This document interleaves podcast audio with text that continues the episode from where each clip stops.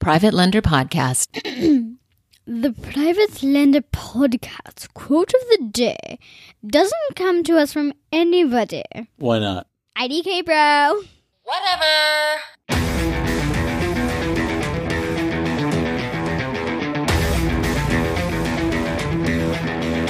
Hey everyone, I just wanted to remind you real quick that the voice you're about to hear from me is when I was on muscle relaxers. So I sound really, really chill because um, I was on pills.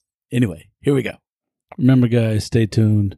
Coming back March 11th with brand new episodes, interviews, and lots of good stuff for you. So please bear with me a little while longer. Thank you for listening. I do appreciate your time and your support.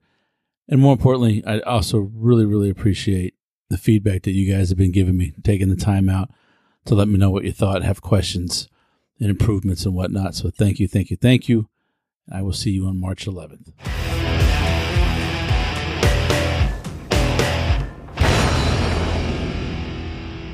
Drugs are bad, okay?